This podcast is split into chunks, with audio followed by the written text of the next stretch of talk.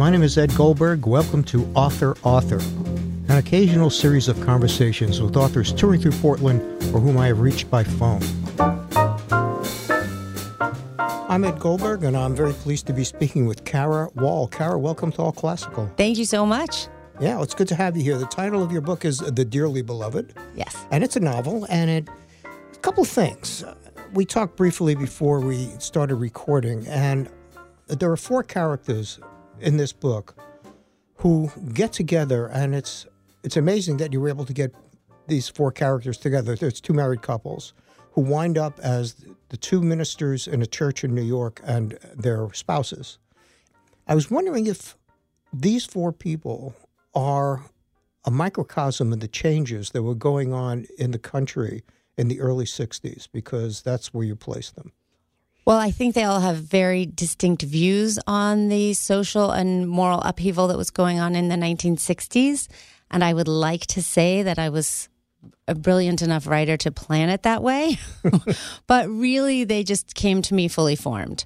Really? Uh, yes. I was reading a book called Happy All the Time by Laurie Colwin, and it follows two couples through their mar- their courtships and their marriages and their first children. Very different book. But when I finished it, I thought I I loved that book. I would love it even more if it had more depth to it.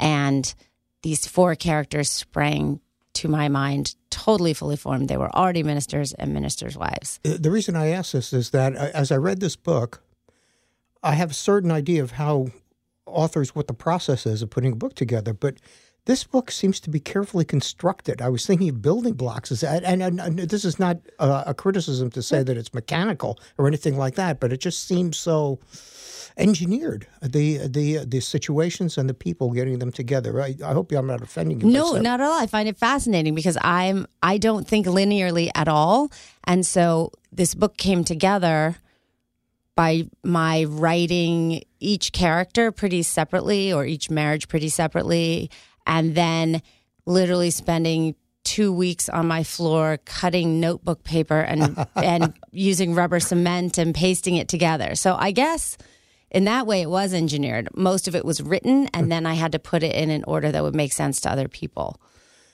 Okay, now uh, the given that we have two ministers in this group, the two men are the husbands are ministers, the relationship to God covers a, a pretty much the entire spectrum. We have people who have believers, and we have one who is a rigorous non-believer, and she is also her her name is, is Lily. Mm-hmm. Lily is has a certain amount of personal bitterness because she lost her parents when she was 15 years old, mm-hmm. and therefore has no expectations at all. Uh, she's the only thing that she respects is learning and, and knowledge and uh, anything else, spiritual matters, things like that, don't matter to her. Mm-hmm. And then we have Nan. Nan is from Mississippi. She's a, a, minister's daughter, and she knows how a church works, and she knows how to work with parishioners, and she knows what people need from from a minister and a minister's wife, and she believes completely. But you say, "Oh, Mississippi," but her her father's church was not like a Mississippi white people's church. No. No, she's fairly progressive for a Mississippi girl, right? Yes. Okay. And then we have Charles, and then we have James. And Charles is an academic type. His father was an academic yes, type, Harvard. Very, yes. yes. And he respects knowledge and learning. And James was led into social activism by a, a, a series of events. Yes. We'll have you talk about that. So we have as far it's like a spectrum of belief and a spectrum of activity reflecting what was going on in the country in the early 60s at yes. least to somebody like yeah. me who lived through it. Yeah. Yeah. Good. No these are excellent questions. No one's ever asked me this kind of question before so. Okay. We start and we end with the death of one of the characters. Tell us about charles. Charles is, as you said, an academic. Really at heart, he's a true academic. He was raised by a father who was the head of the classics department at Harvard, and he grew up in a house full of books. He was never allowed to read anything non academic.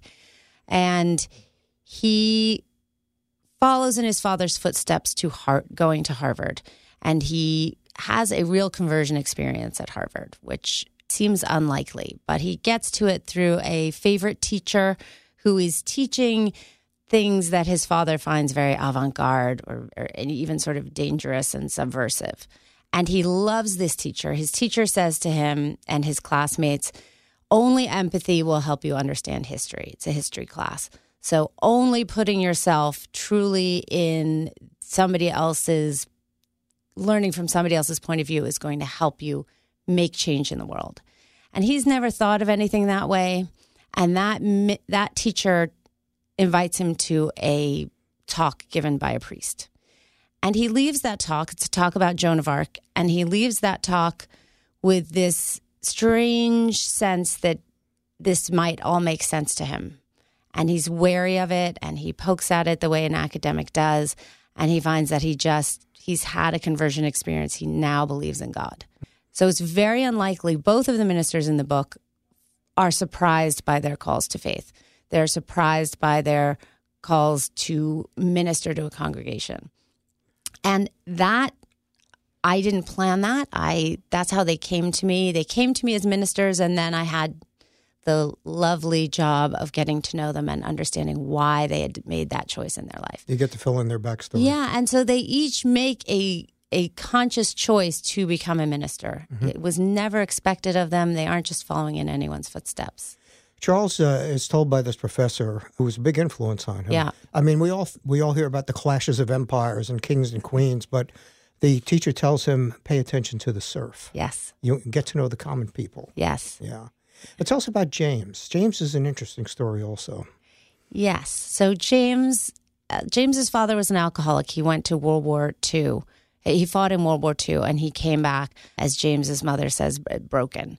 And it's not a terribly tragic or abusive life, life childhood that James has, but it, it marks him and he wants to be very different than his father. And he is very smart. His mother realizes that he's going to get himself in trouble and possibly even start drinking if they don't keep him busy. So he has pretty much the biggest deus ex machina moment in the book where a an uncle, a rich uncle offers to send him to college. So James doesn't ever really want to be a minister. I would say almost even throughout the entire book, he's still surprised that he's a minister, but he wants to do something useful in the world. So he sees his choices as medicine, law, or ministry, but he only thinks of ministry because he's started to fall in love with Nan, who is a minister's daughter. And he just loves her. He loves her goodness and her kindness. And though he's intimidated by her privilege um, and her wealth, he, he just feels incredibly drawn to her. And he knows that to really court her and possibly marry her, he will have to explore her faith and then his faith. She knows all the ins and outs of how a church runs. Yes. and she was schooled by her father. She didn't like touching the flesh and talking to the parishioners, but her father said, You need to do this. Yes. You need to look in people's eyes. You need to see what's going on in their heads. And she is able to impart to Charles because he is a an academic he's you know uh, uh, is am, am, I is that a mistake? This Nan is imparting I'm sorry, it to we're talking about James we're and talking Nan. About, yeah, yes. yeah, that's sorry. No, that's okay. Yeah, yeah. but yeah, but James. There was a, a great line about somebody that they love people in the abstract, but not so much face to face. You know, yes. James is a little like that he likes to do wants to do great things, but he's a little nervous around people. Whereas Nan has the other. Uh... Yes, James feels really uncomfortable in his skin a lot of the time. He's very jumpy and antsy, and he gets very impatient with people. And Nan is very patient, and Nan is very, she has a lot to teach him about being a minister. Now, let's talk about Lily because Lily is the character in the book that I have to admit that I identified with the most. Okay. Uh, no, no, it's really interesting because most people say to me when they talk about the book, they say, "Oh, I'm really Team Lily" or "I'm really Team Nan." Like they they really have an affinity for one of the female characters. Mm-hmm. The reason is that Lily talks to me not only because I'm, I'm not a, a depressive, and Lily is very depressed, and mm. she has reason to be depressed, mm. but she has let it get to her, mm-hmm. and she's become involuted and and insulated against the world and pretty much cut off. Mm-hmm. And the fact that anybody is able to even draw her out is, is a good thing. But the other thing is, that I had my, if there's such a thing as an epiphany, Mm-hmm. I had my deepiphany when I was a kid. I think I invented that word. That's a good word. I like it. I yeah. like- And uh, so I respect that idea that we're here, uh, you know, almost the existential idea. We're here, we're defined by ourselves. There is nothing out there that's going to save us. Yeah. And uh, she's like that. Yeah. Yeah. Now, how how in the world does does she get together with Charles? That's a good question. But to me, they are both academics at heart. Mm-hmm. So they really, that's what attracts them to each other. She has given up her faith in God after the death of her parents.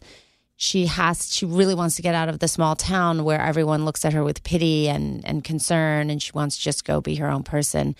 And she's a true academic in the same way that Charles is. And their courtship is based on that. She tells him very clearly at the beginning of their courtship that she's never going to believe in God. Charles, though, is a person who loves at first sight. He falls in love with God at first sight. He falls in love with Lily at first sight. And I think he just is that kind of person. He finds something and he he follows it as far as he can.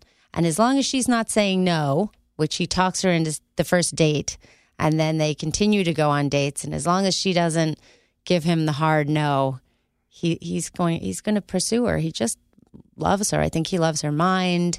He loves her the clear clarity of her beliefs. So in a way, her lack of belief or her atheism, devout atheism, is fascinating to him, I mm-hmm. think, because it makes him continually question his faith and and hone it and kind of polish it and really be certain. I think her lack of faith helps him be certain in his own faith. He's awfully persistent. Too. And he's persistent. Well, she's I think she's beautiful and she's really interesting and she's aloof and he has to work work to get to know her and I think all of that stuff intrigues him.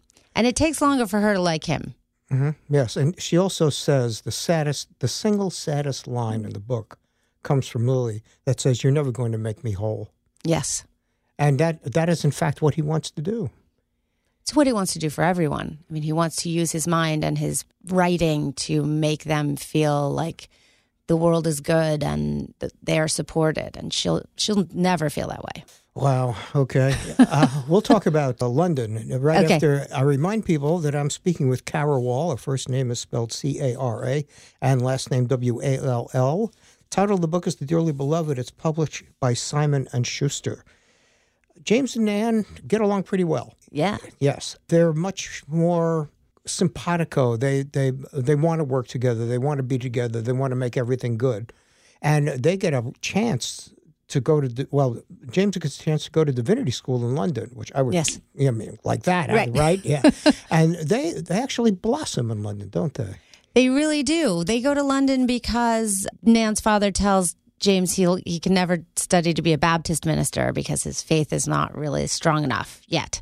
And they go to London and James is just swept up in this group of young men studying to be ministers and who are questioning their faith in the same way he is. He still doesn't really entirely have a faith in God. He has a faith in his own ability or his own desire to make the world a better place. And he finds his like minded kin there. And it's so exciting for him. And it's based in this academia, but it's not as precious as divinity school in, in the US might have been because there's this long tradition of second and third sons going into the clergy in, in England. So you get a much more collegial sense of let's just try to fix the world. Let's let's go out and let's go out and have some beers after we do that. They go. They have. They have a life in the pubs. I found that fascinating Yes. because if there's one thing you're going to get in the pubs in England, it's a good conversation and b a lot of strange ideas. So uh, it, it, it again broadens them. yes. And they're fascinated. His friends in London are fascinated by the civil rights movement, which is just gaining its real steam in the US at that time. And so I think James gets gets to see his life through someone else's lens, through a different culture's lens. And for him, looking looking across the ocean to America, I think that's where he starts to think I can really make a difference there. And that that time for him is where he refines his identity as really a social justice not warrior. That's too much. That's too modern Not of a, Christian word. soldier. No, but but social justice warrior, I feel like it's just too modern of a word. But he really is going to go and champion these civil rights movements of all sorts that are going on. Well, of course, US. the, um, the the model at this time was Martin Luther King Jr. Yes. and that kind of social activism, uh, along with the overlay of being doing God's work, is kind of what attracts him. Yes. Yes. And but I at this point in the book I don't think he would even say he's really doing God's work. I think he just is exploring this idea of seeing if he can be the kind of man that Nan wants him to be. Now they also have a personal tragedy. I don't know if you want to talk about this. Uh sure. Okay. Yeah, all Nan has ever really wanted is to be a minister's wife and to have a household and to have children. And she, when they're in London, she has her first miscarriage.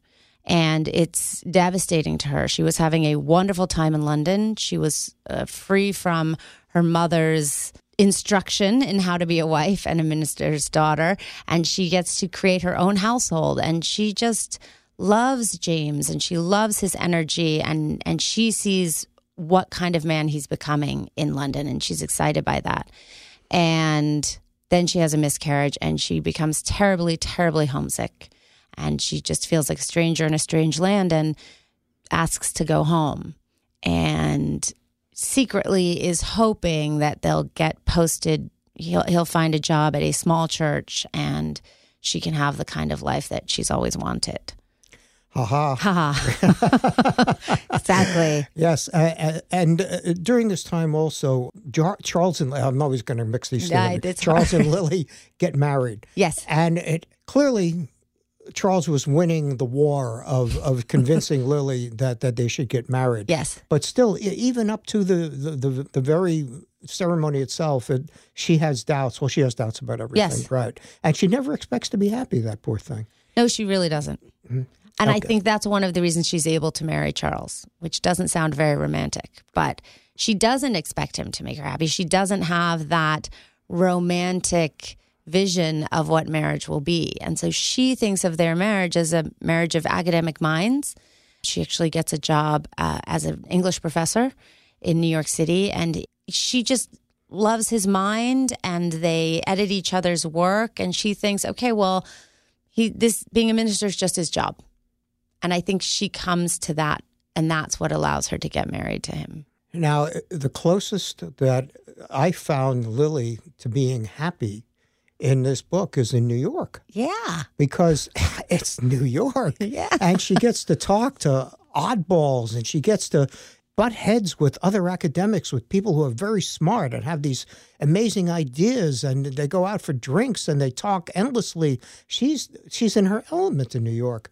yeah well she finds her she finds her like-minded people there it's all these people who don't believe in god and who are atheists and who it's a, her colleagues are refugees from the second world war um, in europe and they don't believe in god. They've they've really learned to just enjoy life for what it is and they have no they also have no expectation of being happy. So she's free from her her family's concern and from this social construct that happiness is possible and that you know you will be you, life is safe and she just finds people who she can have great intellectual conversations with who never question her atheism Both couples wind up in New York, and because they are both both men are applying for a minister's job mm-hmm. at, at Third Presbyterian Church, Yes. which is doesn't exist, right?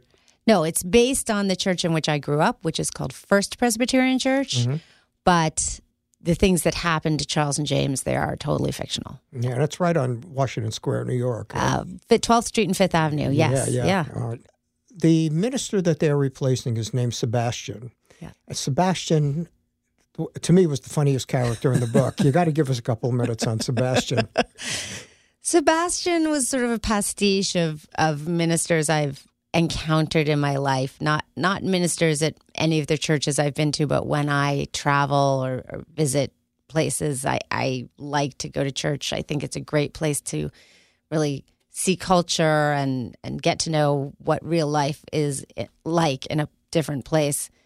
And they're just people who are full of too much hearty good cheer and who are showmen in a way and want to put on a happy show and leave everybody have everybody leave their church just feeling glad. And in order to do that and to preach in that way you you have to gloss over a lot. I mean the bible is not necessarily a happy glad book. Oh brother and, no. and people do not come to church to just be happy all the time to walk out singing the tunes? Yeah, yeah right. So i wanted I mean, he so he was really based on people I've seen in action, so it was pretty easy to write that.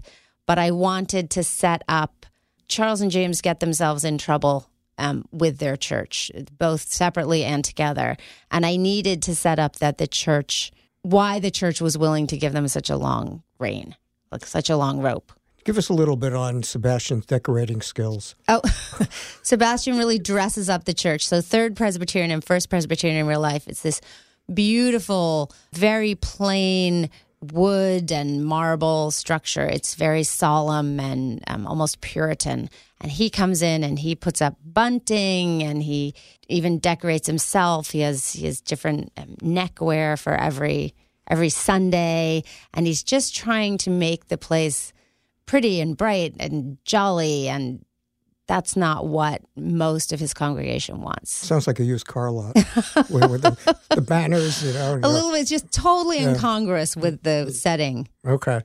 If I'm not giving too much away here, both Charles and James are hired, and they're hired specifically for their contrasting qualities. Mm-hmm. The hiring committee from the, for the church says, I don't know, these two guys, you know, this guy is this way and this guy is this way maybe this is exactly what we need is to have a co ministry mm-hmm. in this in this church. How does that go? How does that work out? Yes. well, Charles and James are fast friends from the very beginning. They they understand the way the other fills in their blanks. So they they understand that they can do a better job together and they're so relieved to find another man of their age who is as rigorous with their academic ideas and as the other one is.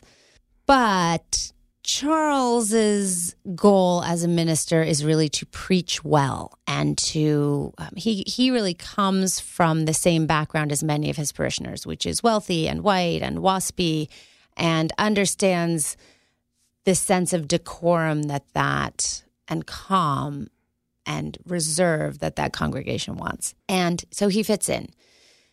James wants to shake that congregation out of their reverie. I think that's what he calls it. And he just looks out and he sees the earrings and the purses and the nice shoes. And he just thinks, you guys haven't suffered. You don't understand what is happening in the world today. And Charles understands it a little bit because of the exhortations of his teacher, but James goes too fast and too hard with his congregation, and they want him to slow down, mm-hmm. and he really can't.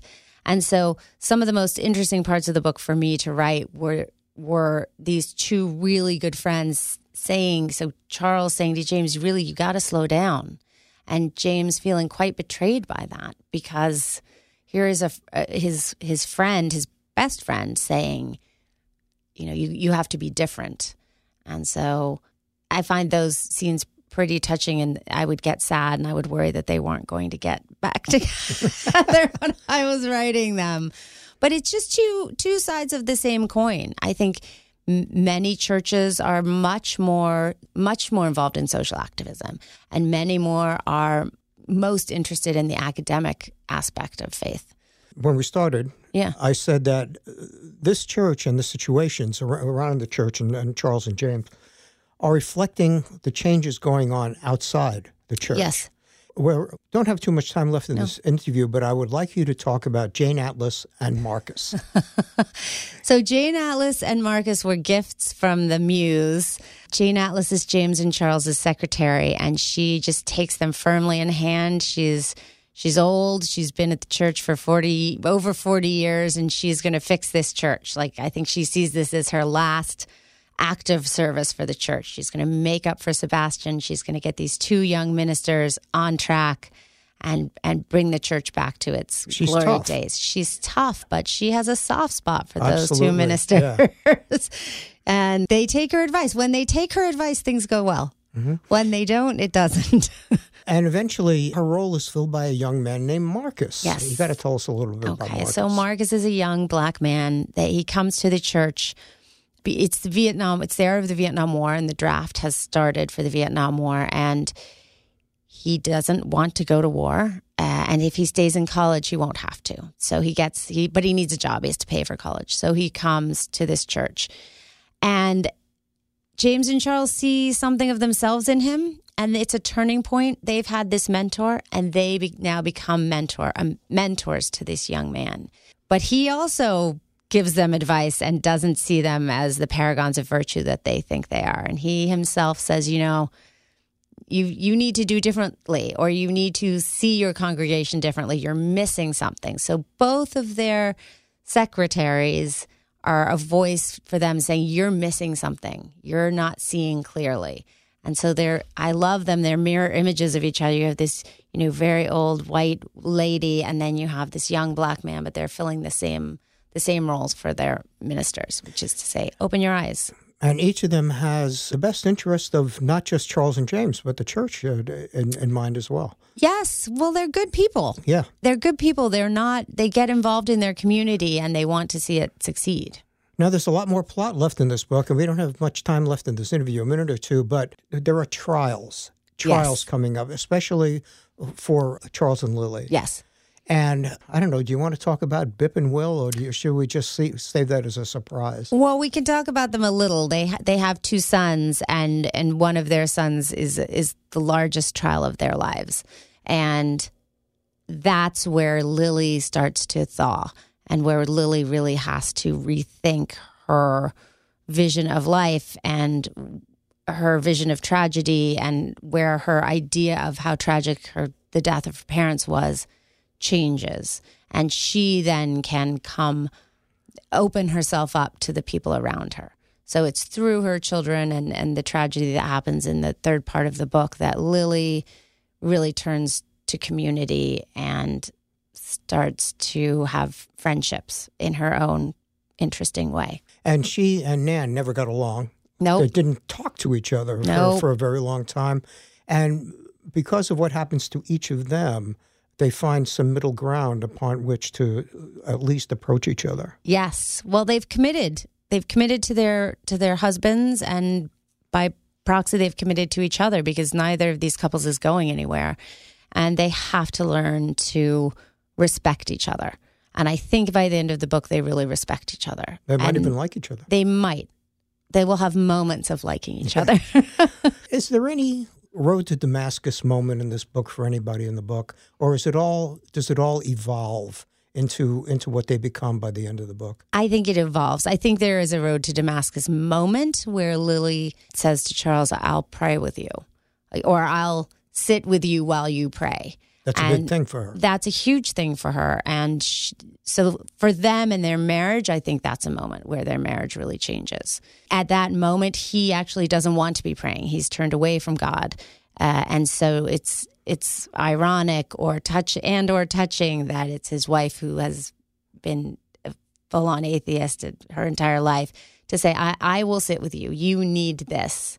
I can see that it's missing from your life, and I'm going to help you back to that.